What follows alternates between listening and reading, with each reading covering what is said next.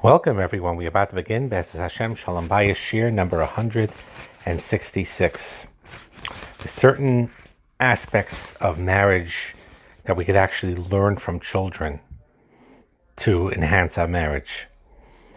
There's an old story about two children who were playing together in a sandbox with their pails and shovels, and a huge fight breaks out, and one of the kids runs away screaming, I hate you, I hate you. I'm never going to play with you again. And in no time at all, they're back in the sandbox playing together happily again. And two adults observe the interaction from a nearby bench. I said, Did you see that? One asks. One, how did children do that? They were enemies five minutes ago. And the other one replied, It's very simple. Uh, they choose happiness over righteousness. Remember Rabbi Y.Y. Jacobson in one of his shiurim also, he witnessed it uh, with his nephews. Uh, they were battling with each other, you know, playing, and then I hate you, I'm never going to talk to you again. And five minutes later, they're playing and playing beautifully. They're happy together. And in, in this sense, we save ourselves a lot of suffering if we strive to be more like children in this aspect. Um, when we're in long term relationships, and marriage is a long term relationship, we have a very difficult time stepping aside from anger and from hurt because our need to keep us keep, uh, to keep uh, um, having us be right keeps us forget from getting back in that sandbox, so to speak, and play together. And you wait until the other person admits that he started it, she started it, and they were wrong and you were right, and then they there's sort of a negative loop here and locking into negativity at the expense of happiness and well-being. Now, again, sometimes there is a major issue that has to be discussed, but like we said many times before, if you really look in the scheme of things, a lot of arguments, even major arguments, even major upsetting things, because there was someone, yeah, one of them didn't behave properly, but it'll blow over. It's not a long term problem. And, um, and if we learn to just let it go, um, it'll help us greatly in marriage. Um, this Harriet Lerner, he, she says her husband, uh, you know, they were fighting about something and they were in the middle of the fight, and she goes to her study and uh, she says her, her husband put her arms around her and said, I love you. This is stupid. Let's just drop, drop it. And usually that melts the anger away. And sometimes when you're just light and playful and just say, you know, let's just, you know, forget about it. Let's move on. Not only move on, let's just be happy. And again, it's very it's more easy than people think it is in many, many of these situations where usually it's just an annoyance or one of them is in a bad mood, overtired, and and and some issues are meant to be dropped. That's it. You know, it's not that important. And yes, there are times where you have to have a difficult conversation. And in those connect those times you need to work with each other to communicate, to heal betrayals, to heal hurt feelings, to heal um, a distance. That's true. But about 85% of the time, sometimes more, sometimes less, the happiness in the relationship is to remember that sandbox, to be like kids as your role model here, and not to, um, you know, not to over react and just and just let it go. Let it go with good humor. Say, okay, I was in a bad mood to now, now I'm over it, and you know, have a little sense of humor, get back to optimism, and and like kids do a lot of times when they fight with each other eh, five minutes ago in the sandbox, and now they're best friends.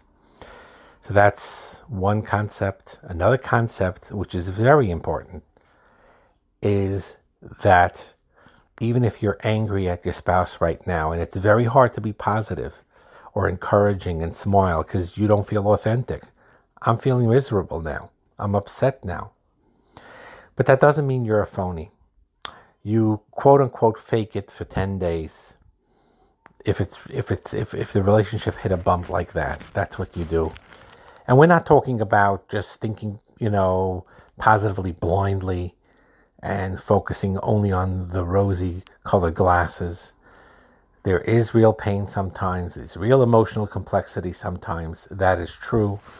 But what happens very often, though, is that people, especially married couples, can get so locked into the negativity that the only way we could learn the truth about your husband or wife, and the only way we could really get to our better selves, is to break that habit that we have, that unproductive way we're responding to our husband or wife. We have to break that trend, even if we feel we are right. But we have to learn how to break that trend. And when you experiment with that by pretending that things are better and you do that, then most likely your husband or wife will notice the difference and will reciprocate. So you don't feel like it right now. If you pretend appreciation and respect, even joy, and usually that experiment helps you discover new ways of finding new truths about yourself, about your husband, about your wife, and about your relationship. That is not phony. That's we lishma We talked about this in the past. We'll continue to talk about it in the future. That this is real, even if it is um, you don't feel that feeling right now. And if you practice doing that, pretending, because in your mind you know this is the right way I should react, but right now I'm feeling not that way, but I'll act that way. Eventually, number one, like the Mesilas Yesharim says, that the chitzonius is ma'er the panemius. So when you talk nicely and smile and you act joyful, you'll ultimately may feel actually more joyful in your own heart and also to- towards your spouse. So that's a big accomplishment in and of itself. And also because you're abiding to a real truth. And so that is one other concept. Another concept that's very important to do. You know, there's a book called "Don't Sweat the Small Stuff." It's Machlekes Hapaiskim with the with the secular world, whether you should smell, sweat the small stuff or not sweat the small stuff. Meaning, do you focus on little aspects in life. And here we're going to discuss a case where you do sweat the small stuff. You do um, focus on the little things in life. You do, big issues come in small packages, meaning that you focus on the small aspects and you fix it, and it comes a long way in correcting the relationship. She gives an example here that if you agree that you're going to do something for your wife, let's say, no matter how small that task is, then you need to do it. Meaning, if you already told her that, you know, the refrigerator is stocked with some food that's old, not old, whatever it is, and you already told your wife, you know, Sunday morning, I'm going to restock, I'm going to um, clean out the fridge, fix it up, make it nice, and so on and so forth. Now, what happens ha- ha- is that Sunday you came along and you became very busy. So either you do it despite your busyness, and if you really can't do it, then you need to take the initiative not to don't say anything. You go to your wife and you tell your wife, I did promise that I would clean up the refrigerator today. Something came up, I got very busy. I will do it tomorrow morning. And then you do it tomorrow morning. And that's it. She says something very humorous, but it's also a true fact. Many people Many men had told her that they don't understand why their wives get so upset when they can't remember to put the cap back on the toothpaste. Like, I do thousands of things for her. I do more than 15%, more than 60%, more than 80% in some cases. Why does she make such a big deal about the fact that I don't put the cap on top of, on the toothpaste? And she answered, it is a big deal. Why? when your hu- wife or husband makes a diff- no difference who makes a fair request, even if it seems trivial, like the case we just said, she if your wife made the request, your wife needs to know that her voice affects you, that her words have an effect on you. It doesn't make a difference how trivial the issue is.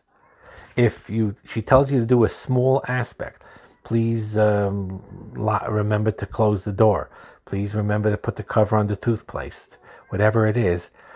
And it's trivial, it could be trivial, but it's not trivial because you are doing something that your wife said, and it shows that her voice matters. We don't think along those lines, but that's really what it is. When your wife gets upset why a certain little thing was not done, it's not just that the small thing was not done, it may have been trivial, but the fact that you weren't listening to her. Now, if a request happens to be unfair, then you renegotiate it. You work it through who does what and how and what and where and so on and so forth. So, for example, Agav, let's say the wife wants the husband to help her a lot on one evening during the week in, in the house to put in like an extra hour and a half, whatever it is, to really clean up or do some work one night a week to put in that extra mile. So he could say, you know, in my work week, Wednesday nights are very rough. Uh, very, very busy days. I come home exhausted. We should do it another night other than Wednesday night. So you work that out. But every trivial, quote unquote, trivial thing is very meaningful and apologize when you slip up. Do better next time. Don't say you have ADD or any other diagnosis. Usually, those diagnoses are excuses for irresponsible behavior. Someone has ADD, they can figure out a way to remember. And when you're going, and then you say you're going to put the cap on the toothpaste and you don't, it's not a matter of uh, whether it has the cap or doesn't have the cap. That's not that's that's a small thing. It becomes a big thing because there's a reliability and respect. And that's it. You have to realize that these trivialities are not because because of the trivialities itself, but because your wife wants to be heard, your husband wants to be heard, and they are heard when you do those seemingly trivial aspects. Um, you know, by the Shabbos table, even if your wife says, "Please, uh, you know, sing this Zemer, you know, before the fish and that Zemer after the fish. She wants it that way. It's no big deal. So, and when you do it, it's tremendous. It's a tremendous chesed and it's a tremendous correct thing to do. So, in a nutshell, we're just going to review quickly the three points that we said in this shiur. Number one is sometimes we should emulate children in the sandbox. They may fight and then say, I hate you and all that. And Five minutes later, they're playing together happily again. We need to know sometimes the ratio is 85%, sometimes more, sometimes less, but many, many times our relationship is not about needing a, a, an important discussion. It's more 85% of it is simply to let go, to let it pass over, and to move on. The other 15%, that's more serious. Yeah, you work out a way to communicate that. But most of the time, in that this sense, when you act with the innocence of children and to let go, that will be help. That will be very helpful. So it's sort of like remember that sandbox with the children. Number two is you fake it for 10 days. You fake it for whatever period of time. First of all, when you fake it, to do chesed, meaning when you're not in the mood or to look, be kind when you're not in the mood, be patient when you're not in the mood, say nice things when you're not in the mood. First of all, it is real even though you think it's fake, uh, because you're doing the right thing, and that becomes the emes, so it's right regardless.